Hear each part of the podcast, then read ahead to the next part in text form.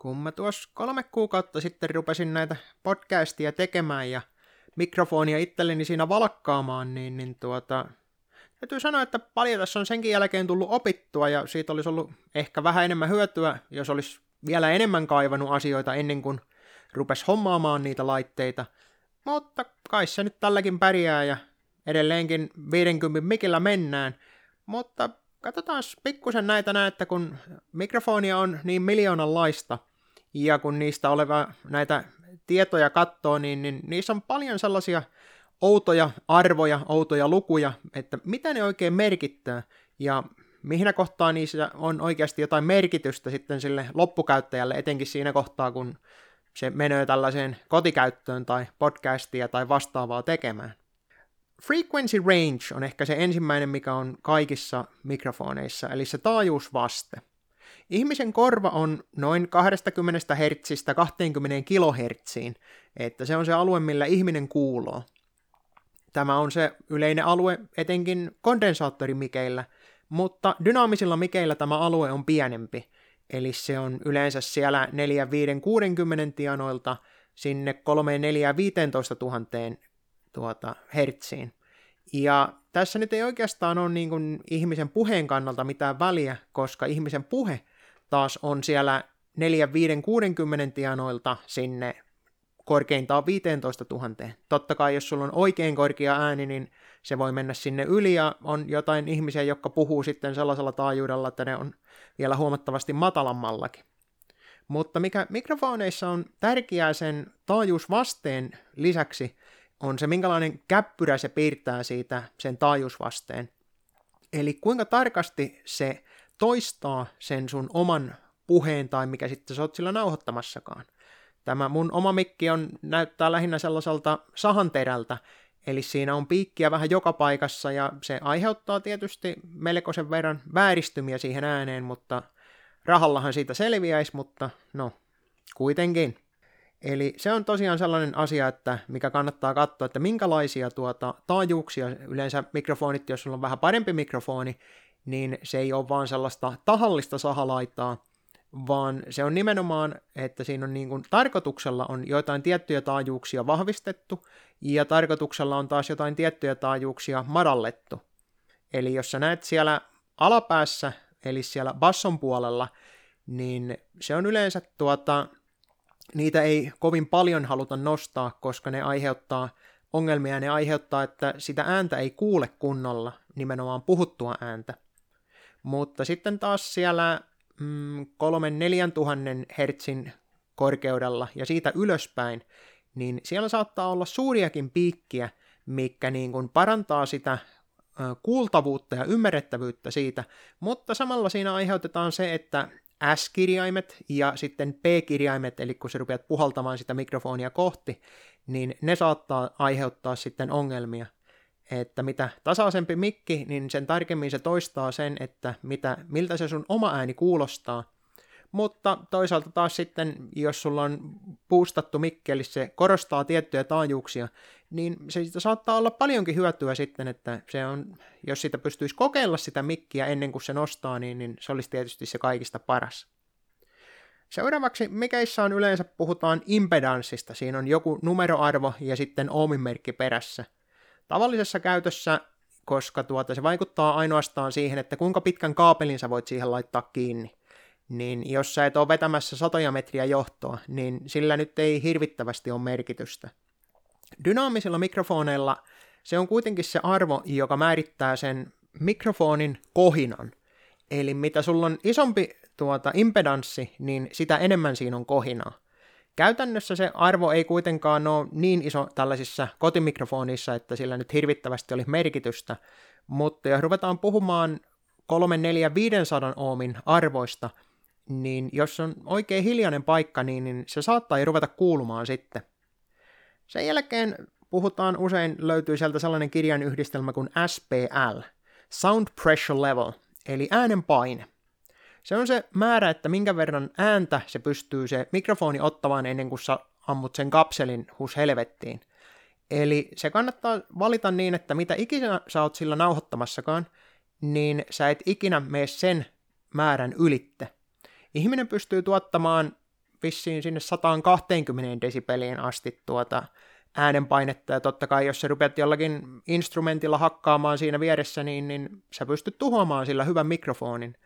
Eli sen mukaan se kannattaa valita, ja jos mikrofonista löytyy sellainen kuin pad, mä en tiedä mikä se suomeksi olisi, mutta niillä sä pystyt laajentamaan sitä, eli se vaimentaa tavallaan sitä maksimi äänenpainetta, eli sä voit leikata osan siitä äänenpaineesta pois, jonka jälkeen sä pystyt sillä äänittämään korkeampaa äänenvoimakkuutta. Sen jälkeen sulla on maximum output level tai sensitivity. Niistä löytyy, tuota, löytyy äh, millivoltteja tai sitten puhutaan desibeleistä.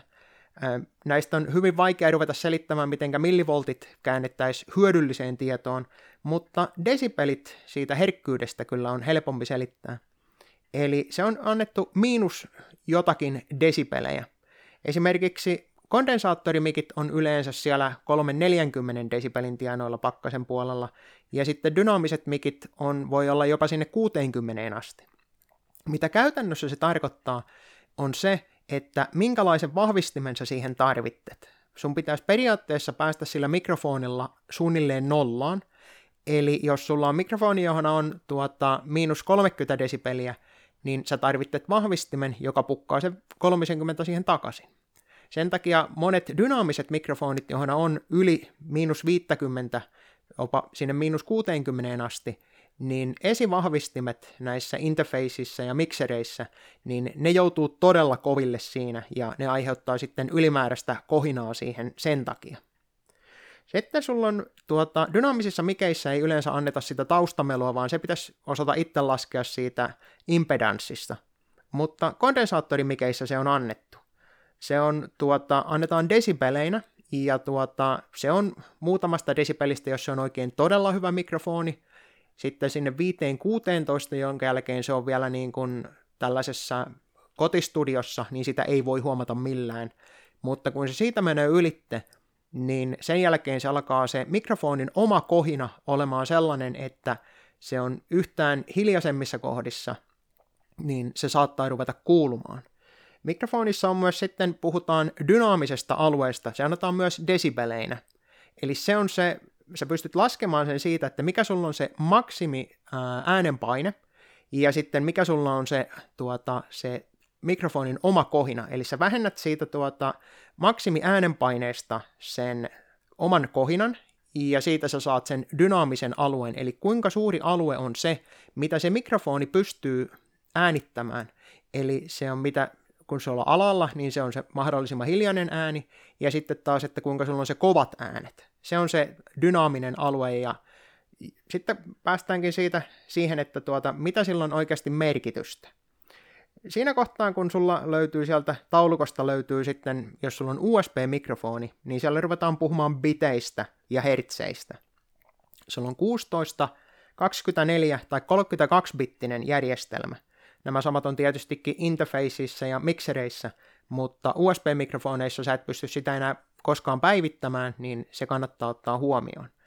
Eli 16-bittinen on tämä CD-äänenlaatu. Sulla on tuota pienempi se dynaaminen äänialue kuin mitä ihmisen kuulo on, mutta koska harvemmin ihmiset on sellaisessa paikassa, eli puhutaan niin, että avaruudesta, niin tuota, sulle ei ole niin hiljasta missään, Eli vaikka sulla on se dynaaminen alue sille äänelle, eli sen hiljaisimman ja kovimman äänen alue ei olekaan aivan optimaalinen, mitä ihmiskorvaan on, niin, niin tuota, 16-bittisellä äänellä sä pystyt siltikin tallentamaan sen äänen riittävällä niin kuin, sillä alueella, että sitä ei niin kuin, käytännössä huomaa.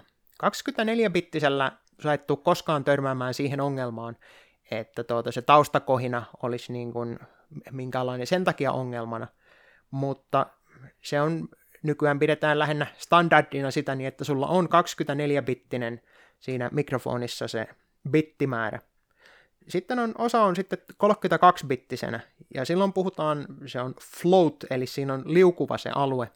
Se tarkoittaa sitä, että se pystyy äänittämään melkein, niin, siis mikrofoni on silloin rajana, mutta se pystyy tallentamaan ilman sitä ylimääräistä kohinaa sen takia, niin minkä tahansa äänenvoimakkuuden. Eli jos sulla on tarkoitus äänittää tuota, esimerkiksi joku ampumassa aseella, ja sen jälkeen siitä ruvetaan kuiskaamaan siihen, niin, niin silloin ainut tapa varmistaa se, että sulla on riittävästi sitä vahvistusta sille mikrofonille käytössä, ja sä saat sen koko taajuusalueen siitä käyttöön, niin silloin puhutaan 32 floatista, mutta jos ei sulla ole tarkoitus tehdä sillä mitään tällaista erittäin ääripäihin meneviä äänentallennuksia, niin tuota, käytännössä 24-bittinen riittää mihin tahansa, ja 16-bittinen, tällaiseen mitä mäkin olen tässä tekemässä, niin riittäisi varsin hyvin. Hertsimäärä, mikä siinä on, niin on yleinen on 44,1 kHz, eli se on se, mikä on cd se taajuus. Se pitää olla kaksi kertaa isompi kuin mitä ihmiskorva kuuluu, eli kun se on ihmiskorvalle on se 20 kHz, niin 44 riittää. 48 on nykyinen, niin kuin voidaan puhua standardista, koska se on taas elokuvien ja videon kanssa, niin se on se, mitä yleensä käytetään. Koska silloin pystyy sen taajuuden määrittämään siitä helposti, että montako sulla on niin kuin sekunnin aikana montako näytettä sulla tuloa, niin se on videokuvan kanssa, sen synkronointiin kanssa, niin se on niin kuin huomattavasti tärkeämpi asia. Mutta onko se sitten 44 vai 48, niin, niin tällaisessa tavallisessa äänityksessä sillä ei ole mitään väliä. Ja siitä ylöspäin sillä on merkitystä vaan siinä kohtaa, jos sä yrität tallentaa ääntä, jonka taajuus on korkeampi kuin mitä ihmiskorva, mutta siihen sä tarvitset ensin mikrofonin, joka siihen edes kykenee. Sitten mikrofonilla tietysti on sen, tuota, paljonko se tarvitsee virtaa, eli jos sulla on dynaaminen mikki, niin se ei yleensä tarvitse mitään, ja sitten kondensaattorimikki, jos siitä löytyy merkintä plus 48, P48 tai 48V, niin se tarkoittaa sitä, että sulla pitää olla interface, joka pystyy tuottamaan sen 48 volttia phantom power sille tuota mikrofonille. No, onko näillä oikeastaan mitään väliä, että kun ostat 100 150 mikrofonia ja pistät sen pöydälle, niin, niin sillähän se kaikki ratkee. Ja kyllähän se varmasti monelle on näin, että tuota, sillä ei ole mitään merkitystä, että tällaiset pitkät, pitkät tiedot siitä, että mitä mikäkin merkittää, niin, niin ne ei ole niin hirvittävän merkityksellisiä. Mutta siihen äänen laatuun, että mitä, mitä sä oot tuottamassa sinne muille kuunneltavaksi, niin jonkun verran olisi mun mielestä syytä tietää siitä, niin että minkälaista laitetta on sitä hommaamassa ja tuota, mitä niitä ominaisuuksia siihen tarvittaa. Ehkä tärkein on kuitenkin tällaisessa kotikäyttöön, niin, niin että mikä se on se, missä sä nauhoitat ja minkälaista melua siellä on. Siihen on kaikista yksinkertaisin on se, että hommaako sä kondensaattorimikin vai dynaamisen mikin. Se on se, mikä ratkaisee enemmän. Puhutaan näistä suuntakuvioista, että joidenkin mielestä se on tärkeämpi asia, mutta mitä sitten on testattu, niin, niin vaikka sulla on kaikista paras mahdollinen ja tilanteeseen sopiva suuntakuvio, niin se ei yksistään suojaa läheskään niin paljon siltä taustamelulta kuin se, että onko sulla se dynaaminen vai kondensaattori. Eli dynaaminen oli se, että se leikkaa mahdollisimman paljon sitä ulkopuolista melua, koska siinä se kapseli, mikä siellä on siellä mikrofonin sisällä, niin se ottaa aivan suoraan sen äänenpaineen siitä sun puheesta. Eli kun sä puhut suoraan siihen, niin se kuuluu sen ihan hyvin, mutta tällaiseen niin kuin sivulta tulevaan ääneen, sivulta tulevaan äänenpaineeseen, niin se ei pysty sitä mikrofonin kalvoa juurikaan liikuttamaan. Toisin taas kuin kondensaattorimikki, joka ottaa kaiken äänen ympäriltään ja sitten tietysti siitä suuntakuviosta riippuen, että mille alueelle se on herkin. Eli se kannattaa ottaa siinä huomioon, että jos hommaat mikrofoni, johon on omnidirectional, eli joka suuntaan ympärisäteilevä tai ympäri äänittävä, niin jos sä laitat sen pöydälle ja sulla on tietokone ja muut siinä vieressä, niin se on ihan sata varma, että sä saat siitä kaiken sen huminan ja kohinan mukaan. Mutta toivottavasti tästä nyt saa edes jotakin selvää, ja jos on tosiaan jotakin kysyttävää, niin, niin pistäkää kommenttia tulemaan, niin, niin mä se, selvitän ainakin asian, että tuota, nämä äänihommat ainakin meikäläistä kiinnostaa aika melkoisesti, vaikka budjetti on sellainen niin, että ei tässä nyt millään miljoonalaitteella olla ehkä ihan matkassa tässäkään vaiheessa, eikä tulla todennäköisesti olemaankaan.